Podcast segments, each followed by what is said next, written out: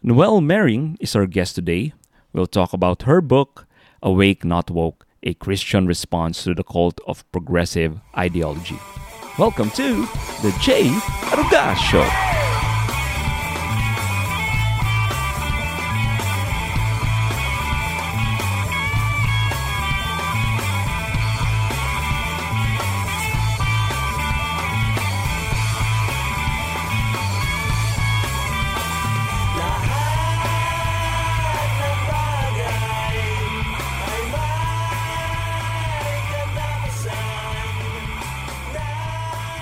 Welcome to the Jay Aruga Show, the first conservative podcast in the Philippines, where we help you defend life, marriage, and the family in this crazy world. We have a guest today, and let me introduce her. She has an MA in philosophy, a fellow at the Washington, D.C. based think tank, the Ethics and Public Policy Center. She's a writer in various news sites and Catholic pages like the National Review, the Federalist, the American Mind, Catholic World Report, and the National Catholic Register. Author of the book Awake, Not Woke A Christian Response to the Cult of Progressive Ideology. Her most important role is being a wife to her husband and a mother to her six kids. Ladies and gentlemen, Noelle Mering. Noelle, how are you doing? I'm doing well. Thanks for having me. Hey, how's everything on your side of the planet? Everything's good. It's afternoon for me on a Friday, so that's nice. All right. Th- thanks for accepting my invite, Noelle. Of, of course. You know, my mom's from the Philippines, actually. So really? caught my attention. Yeah. Okay. Are, are, you half Filipino or? I'm half Filipino. Oh, that's good yeah. to know. Before we proceed to discussing this dangerous ideology, to those who don't know you, maybe you could tell us how you get to do what you're doing and have you always been Catholic? Uh, I, I, was born and raised Catholic, um, but I went to the public schools. My dad, uh, I think, started realizing that, that formation was not ha- happening, mm-hmm. um, you know, through default of public school life in the, you know, late 80s, early 90s. And so he's he became more serious about his faith and started taking me to a bunch of Catholic conferences. And mm-hmm. um, I wound up going to an evangelical college, actually, and um, met my husband there. And then while I was there, I, I sort of had a natural drift away from the faith. I think in high school and college years, and then started grappling with is the Catholic Church true, and mm-hmm. uh, if is the Eucharist real? If so, I want to be at Mass, and so I just started doing a lot of reading and thinking and praying, and eventually realized I think this is true, and mm-hmm. uh, I want to live a life of Catholic uh, in the Catholic Church. And so my husband ended up actually doing his own investigating, and he converted as well. Um, and we got married and have six children. And he's um, from Massachusetts, but we have settled in Southern California, where we've been raising our children. All right, let's start with this word on the title of your book. And many Catholics in the Philippines, especially the older ones, don't know what we'll be talking about. And because of this, many were caught off guard when they start looking around they don't recognize this new culture that they're in so noelle what does woke mean that's a good question people answer in different ways i think think the most innocuous way to answer it that would probably have more universal agreement from among people who count themselves as woke is mm. that hmm. it is becoming awakened or alert and attuned to the layers of oppression in society. Um, mm. And I think where the disagreement starts to happen is that, um, it, you know, I would say that it is, and I think actually a lot of them would agree with this too, that it is realizing that the core of the human experience are dynamics of power. Um, and that mm. the, those dynamics of power are written into this very structure and system of society. Um, and uh, and it's oppression from groups out, you know, that are have a, a dominant dominance in the culture, but it's also our own internalized um, repression uh, in service of the moral law. So it's woke is a combination of oppressive identity politics that would be more consistent with kind of the new Marxism type of understanding, um, and also with a heavy dosage of Freudianism um, mm-hmm. and the idea that all of our motivations are all of our motivations are grounded in, in the desire for sexual liberation. Yeah, because you mentioned Marxism, and whenever I hear the word woke, not far behind is the concept of Marxism. And how are these two ideologies linked together? Yeah, I think that they are pretty closely linked together. Um, you know, I think people get confused because they think of Marx as being an economic theory, but he uh-huh. really was not strictly about economics. I think that was just an avenue of what uh, he was putting forth in the world, which was sort of a new type, type of atheism that was mm. its own sort of religion. So um, his writing is rife with, um, well, for one thing, in his younger years, satanic imagery, mm. um, but also a self deification. So he will write. He would write about how man needs to become his own true God, his own north star, sort of self creation. This idea of self creation, deposing God. Um, and and class warfare was sort of, I think, more of a means to revolution than an end in itself. Um, so um, he really started that idea, I think, of a strictly atheistic, materialistic mm. um, kind of social philosophy uh, that I, you know, I think originally was uh, began in the Garden of Eden, right mm-hmm. when uh, mm-hmm. he tells the first humans that they might be as gods. Um, and I do think that that's the animating force in the movement. I think that Marx just maybe synthesized it in a way that took on a compelling force in the society, and um, his acolytes who came after him shifted it and um, kind of let the, the spirit of Marxism become um, something that could morph into what will most effectively seed revolution in different countries, be it Maoist China or mm. Stalinist Leninist Russia, and now America. And so I think that in some ways, wokeism is a particularly Western version of this shape shifting ideology that I think is fundamentally um, demonic mm. anti-logos and um, anti-human. Mm. Uh, last time, I think a few weeks ago, there's a SatanCon in Boston, and I, I hear what they worship is the self. When you listen to Satanist in there, uh, and you mentioned that Marxism seems to be close to it, uh, the worship of the self. Yeah Uh, my question then is how did this repulsive ideology, Marxism, become mainstream, especially in American universities? Because I tell you, we're getting it here too. So I'm in a group chat with many left leaning people who promote socialism and are borderline communist. When I was young, it's clear to us that communism is bad. Uh, not only socialism, but you mentioned the the Freudianism, which is uh, sexual uh, liberation. How did it get mainstream? That's a good question. I mean, I think there's two different ways to answer it. The the you know the genie or the progress through of power was, um, I think, pretty directly by infiltrating the institutions of Western control. So especially academics. You mentioned, mm. you know, how to schools. That was a really um, real strategy. So there were, uh, you know, there were a lot of celebrity sort of intellectuals who were who were very, um, you know, coming out of neo-Marxist uh, institutions such as the Frankfurt School. Mm. Uh, one in particular is named Herbert Marcuse. Mm. And uh, he mentored a lot of the 60s radicals like Angela Davis, um, Bill Ayers, um, Bernardine Dohrn, um, who were social students, uh, you know, so they call themselves the SDS or the Weathermen, um, you know, branched off from that, but they were oh. basically Marxists. Um, and, and, you know, they, they, believed in violent revolution. Um, you know, and several of them had to go underground or had to were you know arrested and had to go before uh, the court because of either firebombing or other you know plots and um, more sinister mm. activities. So um, but what happened after, um, you know, when those people kind of that that era sort of um, started unwind, unwinding, and the revolution became, you know, kind of had to go underground more. Mm. Uh, because I think that it, people weren't re- ready for a full-on violent revolution in America. Oh. Uh, well, where'd they go? They became uh, they got cushy chairs, you know, at um, teachers' colleges. Mm particularly with a case of Bill, Bill Ayers, or cozied up with politicians, or you know led other various movements that have been seeding revolution in other ways. You know, less not violent, non-violent ways, but still, um, you know, like a viral poison, mm-hmm. injecting this ideology. Um, you know, to people, influential people from school districts who would then go back to their districts and disseminate radical ideology throughout their district districts. Mm. Um, so, you know, this is commonly called the Long March Through the Institutions.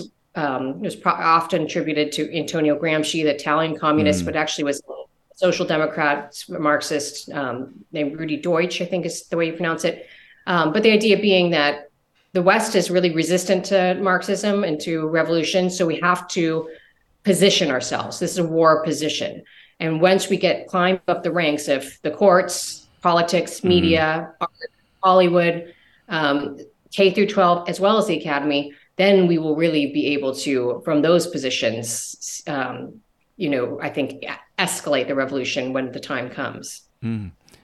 And it seems like if there's one architect behind it, it's the devil because he's the only one who could oversee these kinds of of long-term goals. Yeah, mm-hmm. I think that they, I think that they, I think it is um, certainly the devil, and not that everyone who I think is caught up in it is explicit or fully cognizant of that. I, mm. They certainly are not. Um, but you know, like you said earlier, they the devil wants you to worship yourself. He doesn't ask you first to worship him. He asks you to serve yourself, mm. and that's a pretty intoxicating um, uh, temptation for people, right? And so I think it pulls a lot of people in in that way because it seems really empowering. Um, and then it, you know, it, it, ages poorly as every scheme of the devil does, but mm. um, it's it's pretty enticing. Yeah, I'll be asking some other common questions, Noelle, and I I hear whenever I watch news from the U.S. these terms. So let's start with critical theory. What does this mean? Yeah, critical theory came out of the Frankfurt School, that group of German neo-Marxists and neo-Freudians who came to America in 1935, uh, adjacent to Columbia uh-huh. University. And it, it, you know, I think in a lot of ways, critical theory is what replaced what we would have considered critical thinking. So, mm. um, I draw, try to draw those distinctions in my book. That hmm. critical mm. thinking is has is oriented towards the truth, right? It's trying, it's makes you someone who has the goal of truth. And so, if you want the truth, then you're going to welcome objections to your position, because you want to correct yourself if you have if you're if you're off hmm. course mm. you don't quite have the full picture um, critical theory does not want the truth it wants power mm. and so objections are not to be welcomed but rather to be silenced and i think this explains this difference explains a lot about why you know i think for so long um, people have been saying well why don't we have equal time or you know why are you engaging in cancel mm. culture or silencing people or censorship or what have you um, you know that this is not this is not not democratic or not cl- classically uh, uppercase L liberal. And I think the re- what they didn't realize is that that was not the goal. The goal was no longer debate, dialogue oh. to arrive at the truth. The goal is now to silence and dominate. Mm-hmm. Um, so critical theory assumes approach an answer already and then looks for mm-hmm. evidence to back it up. So mm-hmm. it'll say, okay, the patriarchy is bad. Men are oppressors women have been oppressed. So let's look through literature and and look at it through a new filter. How can we support that theory by finding things in literature in society in our personal interactions? So you're constantly seeking to unmask a pre preformed conclusion that there's oppression on all these on all these different levels. Uh, that's a good way to put it uh, to understand what critical theory is uh, starting with the conclusion and then looking for evidence that will support that conclusion. So there's another term that's been thrown around uh, intersectionality. So, uh, what does intersectionality mean? Intersectionality was birthed um, through a uh, professor named Kimberly Crenshaw, who's been written a lot um, and and some and oftentimes quite well. Um, mm. And the idea being that if we don't start to see the various layers of oppression with, that can adhere within one person, we're going to have people miss, um, slip through the cracks. So, for example, um, the example she gives is, um, or one example that you can you can use is, say a company says, "I we need to hire more Black people, we need to hire more women." Mm. Well, they could easily fulfill that by hiring a bunch of Black men and white women, but who gets lost? The Black woman that mm. she has two oppressed identities um, and that by not recognizing the way that those are intersecting in her she's getting hit mm. by oppression two different ways by being um, uh, by being you know uh, discriminated against and so there, and there's you know there's a truth there. You can uh-huh. see, oh, that does make sense. You know, she will slip through the cracks. Um, you know, one of the problems is that it's, uh, you know, you start to. Um, she uses an analogy of carrying a knapsack, where your your all your identities are kind of in your knapsack, mm. and it gives you the ability to have what's called standpoint epistemology. So that the more identities you can stack up, the more oppression intersects in you in your identity, um, the greater access you have to things that are true and things that are real, mm. and the greater ability you have to silence somebody who has who has fewer can claim fewer oppressed identities. Um, so it ends up sort of endlessly fracturing people, right? That there's not. Um, this is why you can say, um, as a, a, progressive magazine recently mm. said, um, that the black man is the new um, white man, face of white supremacy. They said that about Larry Elder, but there was another mm. example. Mm.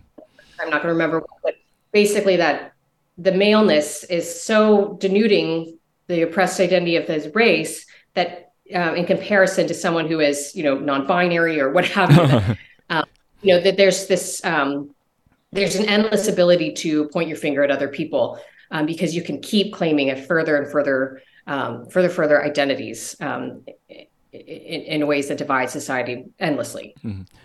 I think I heard it from Jordan Peterson that the bourgeoisie and proletariat, the proles, uh, the line isn't that clear because one prole could be the oppressor of another and if you if you just group us into these two groups you'll end up with a victimhood hierarchy which is what we're seeing now. I love this quote in your book.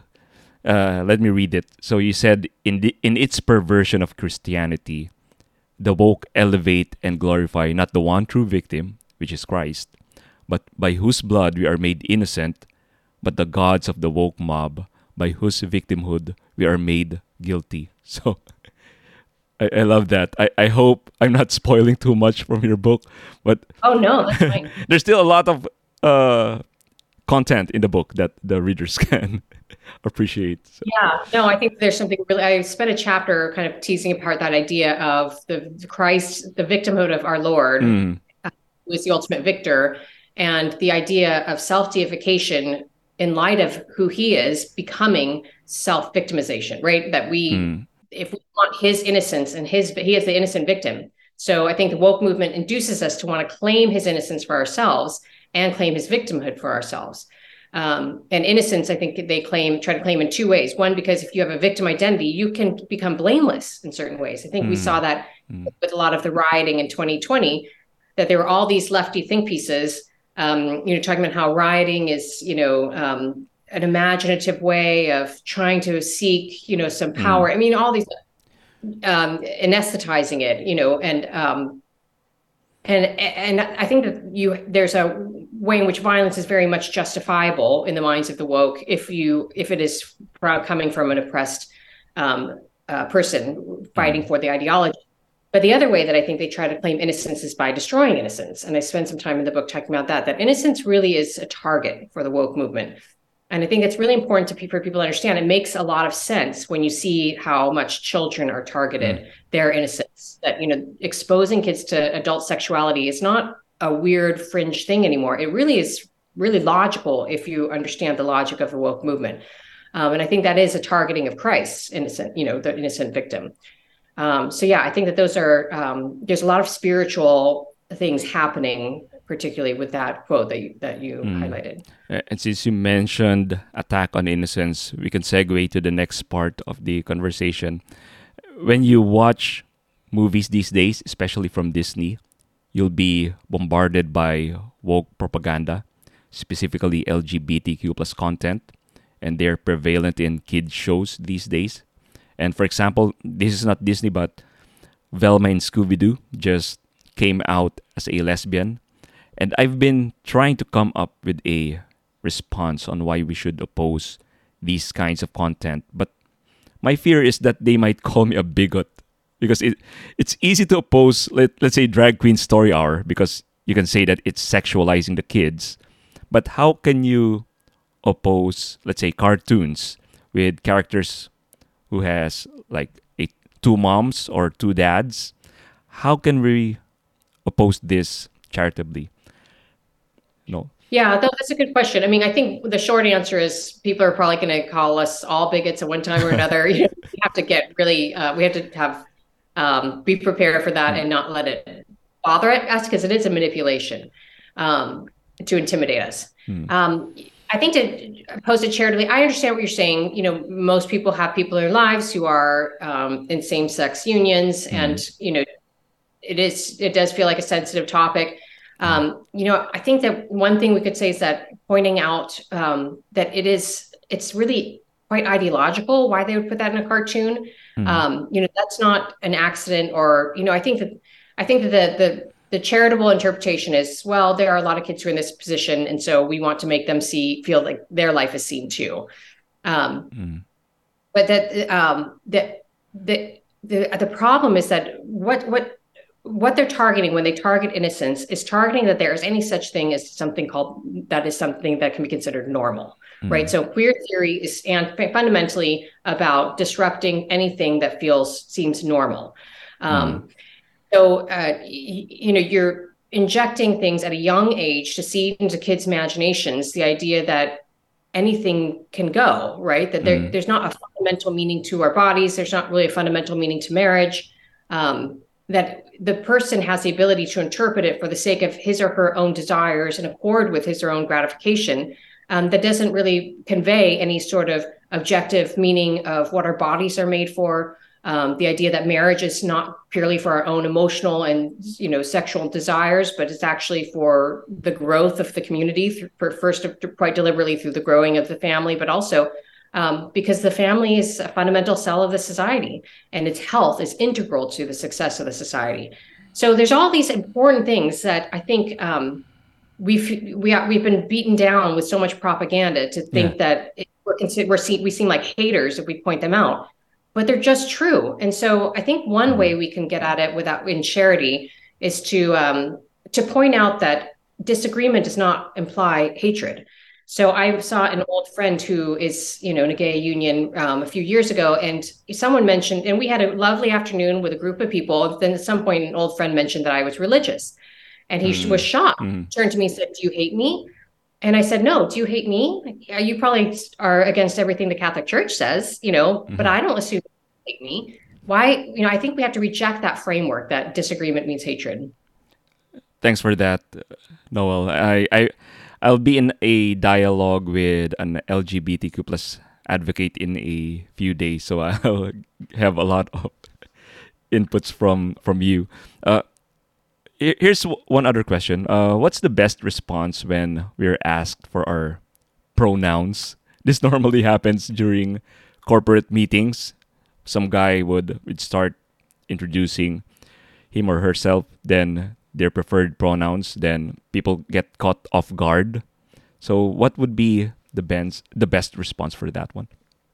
I, I, think if I were in that situation, particular that you just illustrated, where no one asked me for my pronouns but offered theirs, I would just say my my name's Noelle Mering, and I wouldn't even address it at all. Oh, okay. Especially in okay.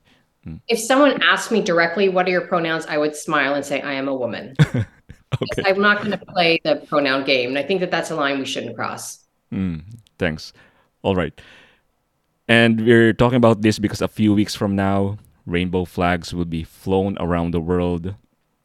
And this is a general question. What should be a christian attitude toward towards pride month? Yeah that's a great question. I actually wrote an essay last year about a christian response to pride month. And one you know mm.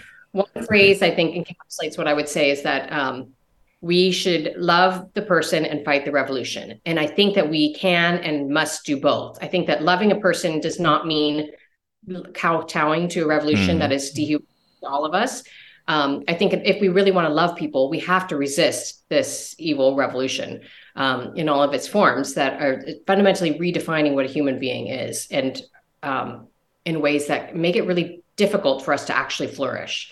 So um, I think we have to do both. So, you know, I would never I've had this argument with other um, Catholic younger women before where they feel like loving their friend means that they should go support them in the pride parade, even if they mm. don't agree I think that's a participation in a lie that's inappropriate or not not right.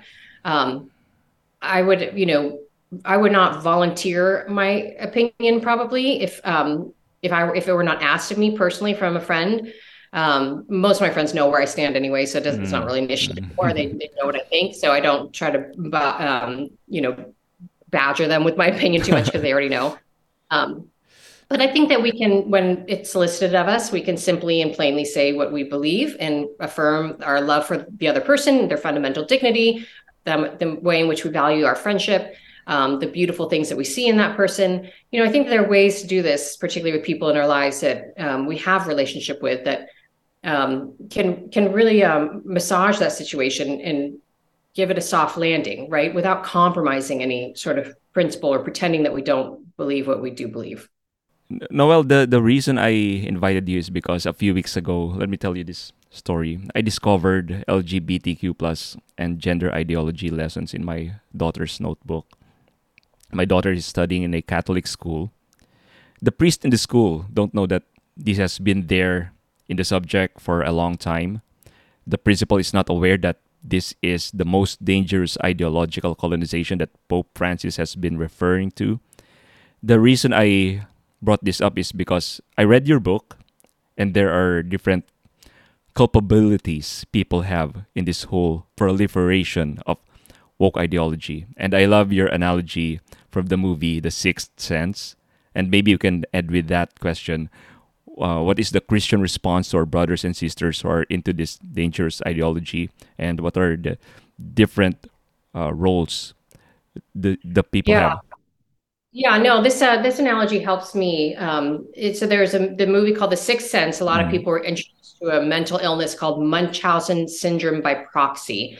Uh, and in the movie, the boy Haley Joel Osment's character, who is able to see dead people, mm-hmm. he encounters a young girl his age who who um, was poisoned by her mom um, because her mom had this mental illness where she was posturing as though she were caretaking for her daughter but she was inventing or exaggerating the daughter's illness. Mm. She was, in some instances, causing the illness by injecting things into her food.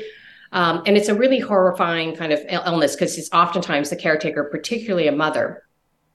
Um, but there was a third person in the scene. There's the daughter who was the victim, um, the mother who was the perpetrator and unwell. And then there was her father who had no idea, couldn't believe that his wife could have such happen you know could be so you know acting mm. so hmm. in such horrifying ways as to harm their child um, but he was you know un, uh, unwittingly aiding and abetting the demise of the daughter you know be it in preparation for the food and encouraging the wife and bringing the food to his daughter what have you but he's not really culpable right maybe mm. there's some hmm. negligence or something but so I, I, think of this as the three ways in which people are um, distinctly kind of wrapped up in this movement. The daughter is an innocent victim. Hmm. You know, she's been given this poison ideology. And so this obviously is, you know, young people who are given this stuff in schools and this propaganda and their shows and kind of start believing it. Hmm. Um, then there's the, and she needs to be healed, right? She hmm. needs to be hmm. helped. Then there's a father who needs to be enlightened, right? He yeah. would have done anything to have been aware that this was so harmful and he was goodwill, but he hmm. was aiding and abetting something bad. And then there's the mother Mm. And maybe she'll be healed at some point later, but right now she just needs to be stopped mm. because she's injecting the flow of poison. Um, so I think that that matches with what I see the approach to resisting the woke, that some people need to be accompanied, loved, befriended in order to help, you know, help them heal from this stuff or to help them see it differently and be enlightened. Um, but there are people who are in, um, who who are injecting the poison into people in ways that just have to be stopped. Mm. Um, and so I think that with schools, right? Um, you know, doing this to kids. I you know I don't know what what the what your recourse is at your school, mm. but we've had a real grassroots movement of parent parent parental resistance. Yeah. Um, various or lesser levels of success. You know, some the schools can really they can be pretty intransigent. Mm. Um, so um, it's a very difficult situation. My heart goes out to parents who are doing this, but I would be hyper involved of not making sure that my kids were not getting any of that mm. taught to them. Mm. I if I take the analogy, I think the the school of my daughter is more of the father who don't know that uh, what they're teaching is this dangerous ideology.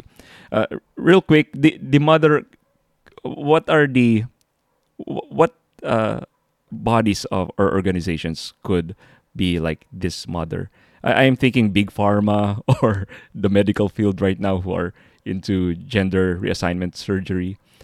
Who, yeah, I definitely think big pharma. Um, I think you know, I, I I think that people who are there's a lot of really heavy-handed pushing of the ideology that's happening in K through 12 in America mm. now. Um, maybe less aligned to what you're saying, experiencing your school, far more aggressive. Mm. Um, mm bringing pornography, you know, pornographic stories to children, exposing them to these types of things online. Um, so that I think that would be more like the mother. I think you know probably the the public education establishment mm. in America is more like the mother. Mm. Um, they're so seeped in the ideology. It's they've really identified themselves as activists, not educators. Um, probably a lot of elements in Hollywood. Mm. Uh, okay. But yeah, certainly mm. trans- doctors, counseling, transition, um, counselors, counseling, transition. These people need to be stopped. Mm. Okay, Noelle. Uh, I said that's the last question, but this is the very last question. Why, why do we need to fight this culture war? Why, why is this important? Why can't we just retreat to our own bubble and just live and let live? Yeah. Um, well, I think because the movement is such that it won't stop unless it's stopped. My friend Matt Peterson says that a lot because it's just it really has an insatiable desire to keep rupturing, destroying, blowing things up, and so um, it has to be opposed if it's gonna. It's not just gonna say, okay, we've progressed far enough. Now we're good. Mm. No, I mean we're at the point where you know, ten years ago it's unimaginable that they would be sexually mutilating the genitals of children. Um, so what are the, what's going to be happening in ten years from now? You know, we have to we have to put a stop to this. Um, but also because you know, I think you know, I think I assume your audience is largely Catholic, yeah, yeah. and mm.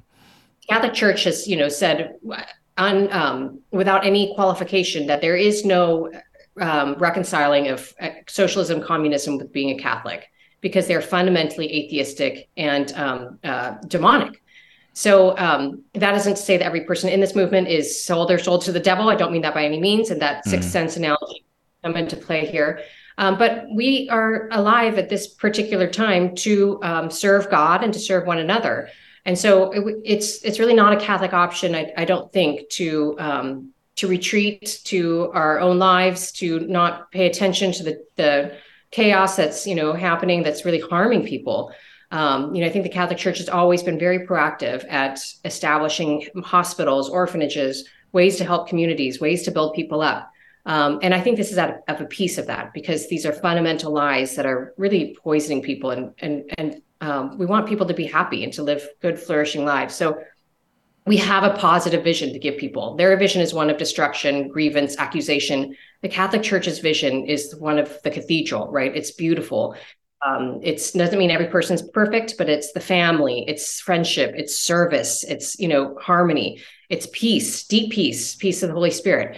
Um, it's great joy. So these are positive visions, and it would it would be we'd be remiss to sit on the sidelines when we have that to offer people. All right, Noelle. Thanks for your time and for the work that you do. To everyone listening, I highly recommend "Awake Not Woke" by Noelle Mering. Anything you'd like to promote? Uh, maybe some social media page. Oh, sure. We've got a website, theologyofhome.com. I've written a series of books with my co author, Carrie Gress, called Theology of Home. So you can go there and subscribe. It's free, and we stay in touch that way. All right. Okay, this has been another episode of the Jay Aruga Show. At the end of the day, it will be night. Goodbye.